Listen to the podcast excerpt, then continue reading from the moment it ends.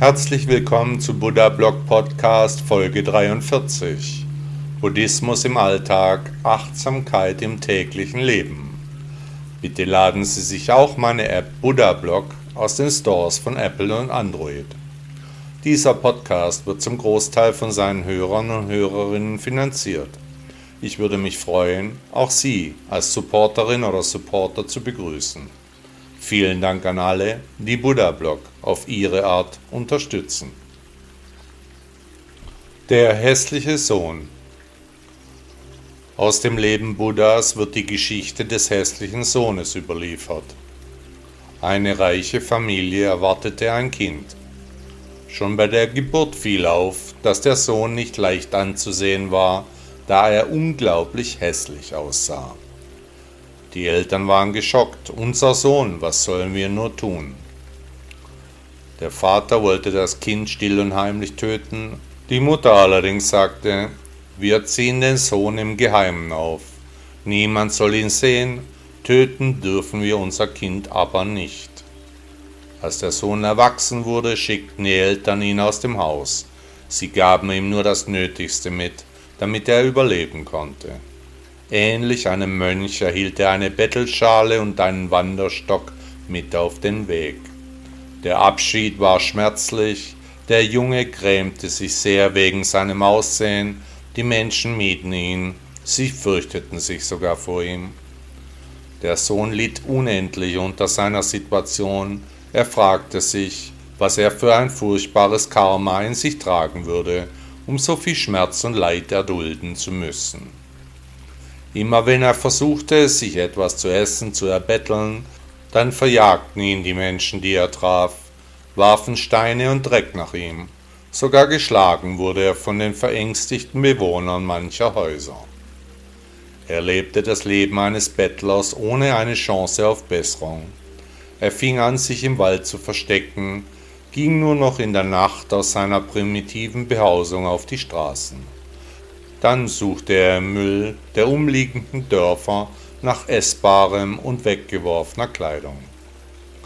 Bei einer der nächtlichen Ausflüge traf der hässliche Knabe den historischen Buddha, der den jungen Mann durch seine Buddha-Natur mit ganz anderen Augen sah, als die normalen Menschen ihn sehen konnten.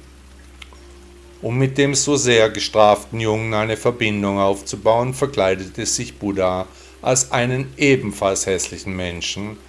Die Geschichte spricht hier von gar übernatürlichen Fähigkeiten des heiligen Mannes, die er nutzte, um den Kontakt mit dem hässlichen Jungen aufzunehmen.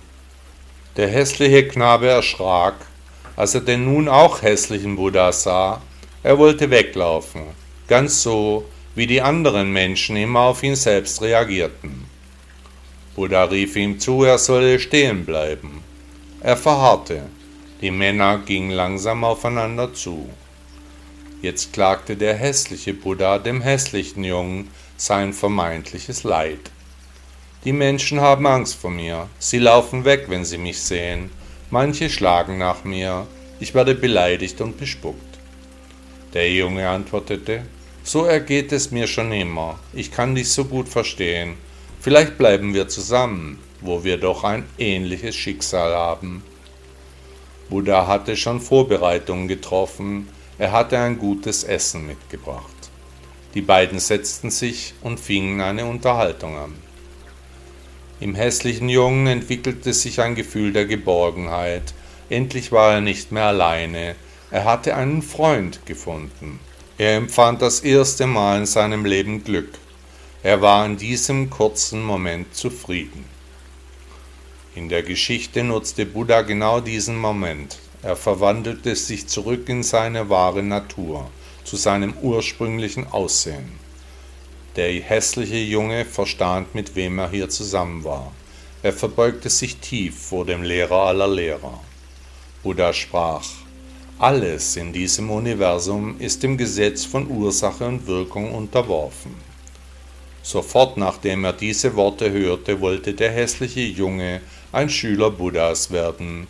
Gleich in diesem Moment fragte er, ob er seine Zuflucht zu Buddha nehmen dürfe. Buddha bejahte die Frage. Da wurde das Gesicht des hässlichen Jungen auf einmal ganz entspannt. Er war zu einem Mönch nach den Lehren Buddhas geworden. Buddha nahm den nun gar nicht mehr hässlichen Jungen mit auf seine Wege. Als andere Mönche den einst hässlichen Jungen trafen, fragten sie Buddha, wie konnte der Junge so schnell dein Gefolgsmann werden? Buddha antwortete ihnen, das ist das Gesetz von Ursache und Wirkung. Alles stammt aus dem letzten Leben des jungen Mannes. Er ist die Wiedergeburt einer sehr geizigen Person, die sich früher häufig falsch verhalten hatte. Bei einer Begegnung mit einem heiligen Mann in seinem früheren Leben schwor dann der Geizige, in zukünftigen Existenzen für sein damaliges Fehlverhalten ausreichend Abbitte zu leisten. Er wollte so lange als hässlicher Mensch in die Familie von wohlhabenden Menschen geboren werden, bis seine vergangenen Taten gesühnt sind. Der einst geizige, reiche Mann ist zu genau diesem hässlichen Jungen in seinem nächsten Leben geworden. Alle schlechten Taten von einst wurden durch seine Handlungen in diesem Leben kompensiert. Ursache und Wirkung sind Genüge getan. Auch war es sein Wunsch, nach seiner Buße mich zu treffen. Dies ist nun vollendet. Dies war sein Karma. Der französische Poet Charles Baudelaire sagte einmal, Herr, gib mir die Kraft und den Mut, mein Herz und meinen Körper ohne Ekel zu betrachten. Meine Superfoods Teil 1 Nach Buddha ist der Körper unser Vehikel, das diese Existenz in dieser Inkarnation begleitet. Wir müssen zu diesem Körper gut sein, ihn hegen und ihn pflegen.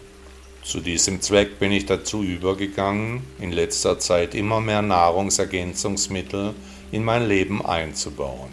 Seit vielen Jahren forsche ich über chinesische und asiatische Heilmittel, die als Nahrung in unserem normalen Kreislauf eingebaut werden können. Zu diesem Zweck habe ich meine neue Serie Meine Superfoods in meiner Website und meiner App aufgenommen. Heute ist Teil 1 der Superfood-Kette. Es geht um Kurkuma. Bei Fitnessfans ist Kurkuma schon lange als Superfood bekannt. Ich nehme täglich eine Kurkuma-Kapsel. Kurkuma kann etwa auch in Pulverform oder roh, etwa in frischen Säften eingenommen werden. Ich habe mich für Kapseln entschieden. Außerdem kommt Kurkuma bei mir in das allwöchentliche Gemüsecurry. Kurkuma ist mit dem Ingwer verwandt, wird in Indien als Currygewürz verwendet, aber auch als Heilpflanze geschätzt. Was genau bringt der regelmäßige Gebrauch von Kurkuma für unsere Körper? Erstens, Kurkuma hilft beim Abnehmen. Das im Kurkuma enthaltene Kurkumin bringt einen positiven Effekt für die Figur mit sich. Es regt die Verdauung an, wie viele andere Gewürze, bringt aber auch den Stoffwechsel auf Trab. Wie fast alle Pflanzenstoffe verhindert Kurkumin die Bildung von Fettzellen. Die reichlich enthaltenen Bitterstoffe geben ein Sättigungsgefühl, das durch die Intensität auch lange vorhält. Zweitens, Kurkuma ist entzündungshemmend. Kurkuma wirkt entzündungshemmend, da Curcumin auch die freien Radikalen in den Zellen entgegentritt, Antioxidantien genannt. In der ayurvedischen Kultur wird Kurkuma bei chronischen Entzündungen als Nahrungsergänzungsmittel empfohlen. Drittens. Kurkuma hilft der Verdauung. Wer unter Verdauungsproblemen leidet, der kommt um Kurkuma als Nahrungsergänzungsmittel nicht herum. Das Kurkumin beruhigt Magen und Darm, regt aber die Produktion von Gallensäften an. Besonders der empfindlichen Darmschleimhaut bekommt die Wurzel gut. Die Weltgesundheitsorganisation WHO empfiehlt 3 Gramm Kurkuma am Tag bei Beschwerden mit dem Verdauungstrakt. In vielen Currys ist allerdings deutlich mehr Kurkuma enthalten. Wenn ich ein Curry koche, dann verwende ich ca. 20 Gramm für vier Personen. Nach der Vorstellung der westlichen Medizin ist Kurkuma ein Anti-Aging-Mittel. Da die freien Oxidantien von den Pflanzenstoffen eingefangen werden. Auch wird das Kurkumin als Wirkstoff dafür gesehen, dass in Indien weniger Krebs auftritt als in westlichen Ländern. Krankheiten wie Krebs sowie chronische Entzündungen oder Herz-Kreislauf-Erkrankungen können mit Kurkuma sehr positiv begleitend behandelt werden. Nach indischer Lehre hilft Kurkumin dabei, den Krebs auszuhungern, steht damit der Energiegewinnung der einzelnen Krebszellen entgegen. Hier scheint ein klarer Zusammenhang zwischen Zucker und Krebs zu bestehen, den Kurkuma helfen kann zu durchbrechen. Auch können Schädigungen und Mutationen der DNA durch Kurkumin repariert werden. Die Forschung wird hier noch nachlegen müssen. Ich baue präventiv viele sekundäre Pflanzenstoffe in meine Nahrung ein, nehme am Tag um die 20 verschiedene Nahrungsergänzungsmittel. Nicht etwa um die ewige Jugend zu erreichen, sondern um in Ehre und mit Anstand alt zu werden, um mein Bestes zu geben, meinen Möglichkeiten auch nachzukommen. Getrocknete Pflanzenschutzstoffe als Anti-Aging für ein gesundes Alter. Ich esse antientzündlich, Gebe die passenden Nahrungsergänzungsmittel dazu. Der Weg ist auch hier das Ziel.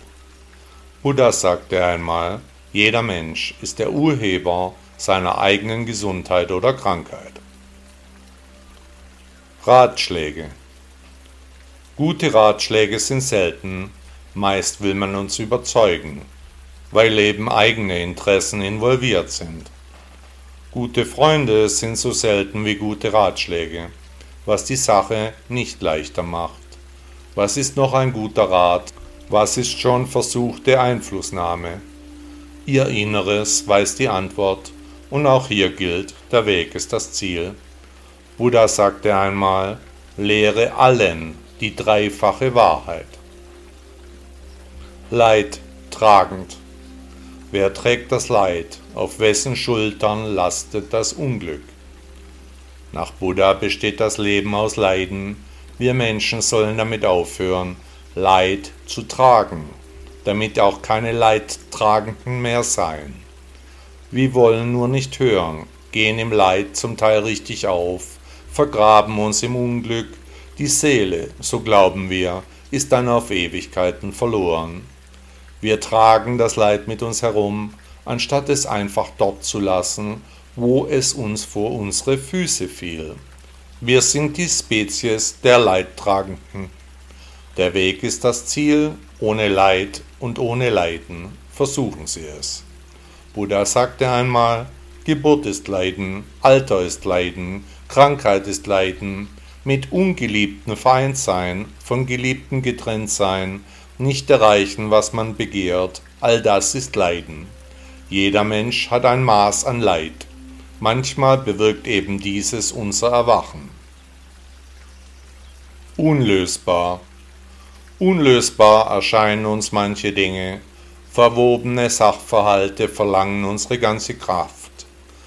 Können wir akzeptieren, dass die Lösung unabhängig von unserem Bemühen kommt oder eben nicht, ganz so, wie das Karma es vorgibt. Wenn Ihnen das Schicksal wieder einmal einen unlösbar scheinenden Brocken vor die Füße wirft, dann überlegen Sie bitte, ob hier eine noch versteckte Botschaft auf Sie wartet. Und auch dabei gilt, der Weg ist das Ziel. Buddha sagte einmal, nichts existiert jemals ganz allein. Alles steht in Beziehung zu allem anderen.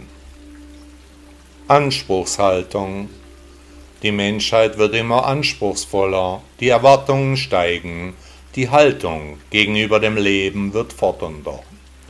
Und immer fauler werden die Leute, man denkt, dass das Leben einem etwas schuldet. Nicht im Traum denken viele mehr an Leistung, Disziplin und Fleiß.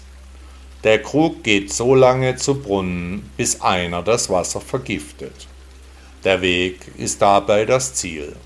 Buddha sagte einmal, den Willen nenne ich das Wirken, denn ist der Wille da, so wirkt man, sei es in Werken, Worten oder Gedanken.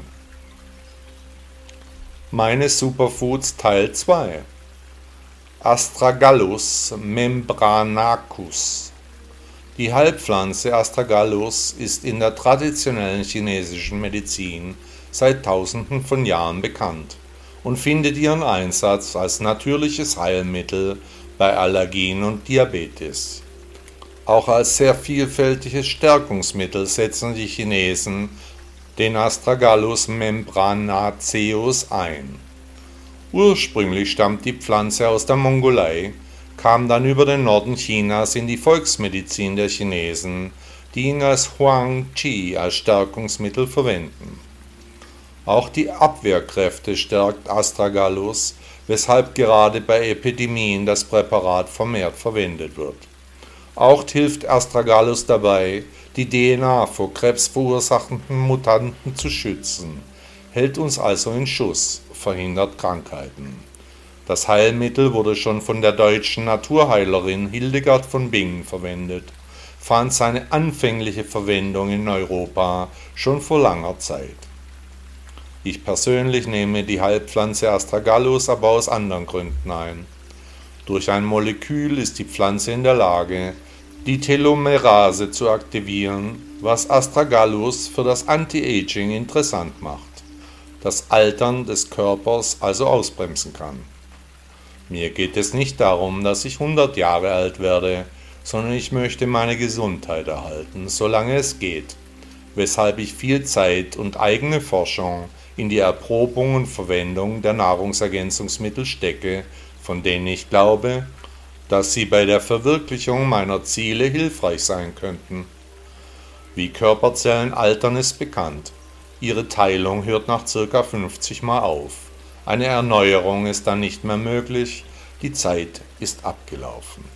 Sie sterben, wir sterben sozusagen auf Raten, wenn unsere biologische Uhr zu ihrem Ende kommt. Von verschiedenen Wissenschaftlern werden die Telomere als die innere Uhr angesehen, die mit Astragalus die eigene Lebenszeit verlängern helfen. Die gute Wirkung auf den Blutzucker- und Cholesterinspiegel machen Astragalus für mich zu einem meiner persönlichen Superfoods, das ich täglich einnehme. Auch enthält das Naturheilmittel wichtige Aminosäuren, Fettsäuren und Mineralstoffe, die dem Körper dabei helfen, fit und gesund zu bleiben. Seit ich das Superfood einnehme, ist meine Haut deutlich besser geworden, Falten wurden geglättet, trotz meiner fast 60 Lebensjahre habe ich keine einzige Falte und vielleicht deshalb. Das Bindegewebe erscheint vital und gestrafft. Nach den Vorstellungen der traditionellen chinesischen Medizin TCM stärkt Astragalus das Qi, die von den Chinesen so verehrte Lebenskraft. Auch deshalb habe ich dieses Superfood in mein Programm aufgenommen. Ich fühle mich durch die regelmäßige Einnahme deutlich gestärkt. Und auch hierbei gilt, der Weg ist das Ziel.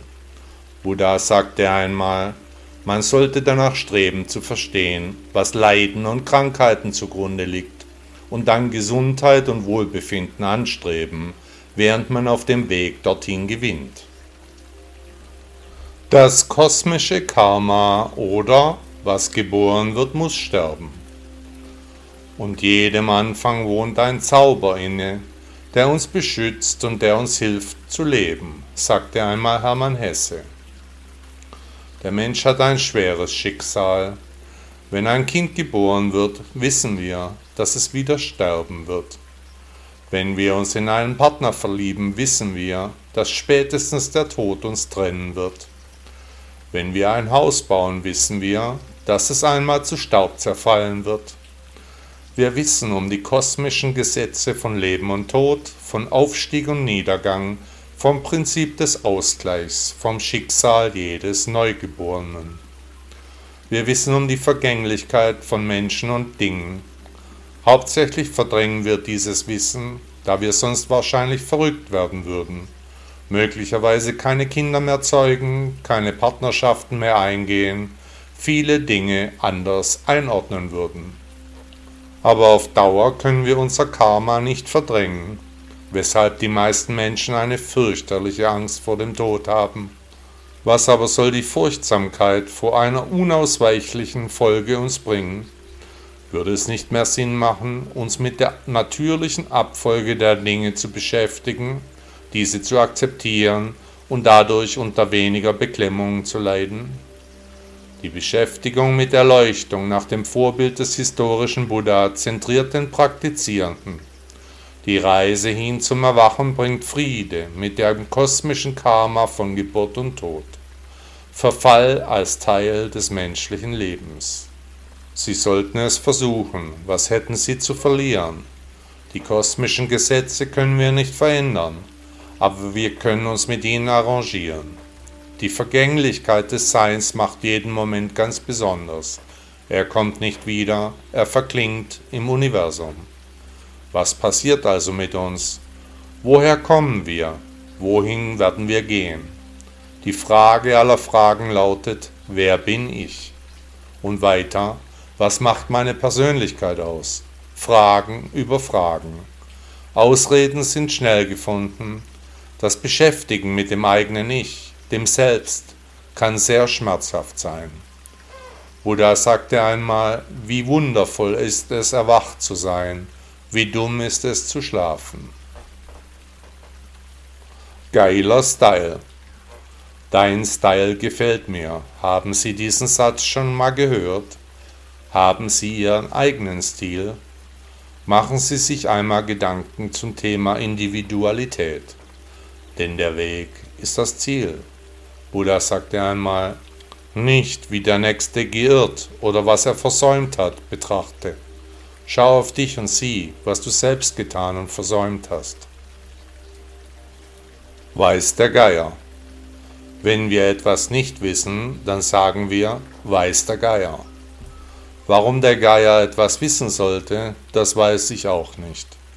Wissen Sie, warum der Geier etwas wissen sollte? Der Weg ist das Ziel. Buddha sagte einmal, lasst von allem, was euch nicht gehört. Das Loslassen führt euch auf den Weg zu Wohlbefinden und Glück.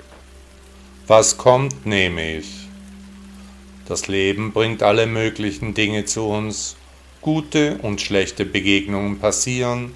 Sachen, die uns unvorstellbar waren, sind schon vorgekommen.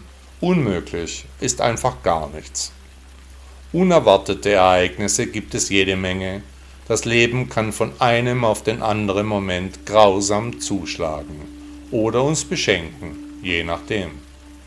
Nichts davon können wir kontrollieren, da das Karma kommt, wie es kommen muss.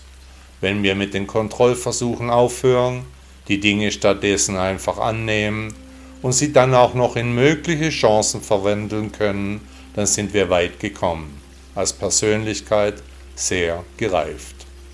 Wenn jede Begebenheit im Leben positiv betrachtet wird, wenn negative Aspekte auch auf ihre guten Seiten abgeklopft werden, dann ist der mittlere Weg des Buddha gefunden. Was kommt, wird akzeptiert, nicht mehr in gut oder schlecht eingeteilt. Menschen, die älter werden, die denken gerne an früher.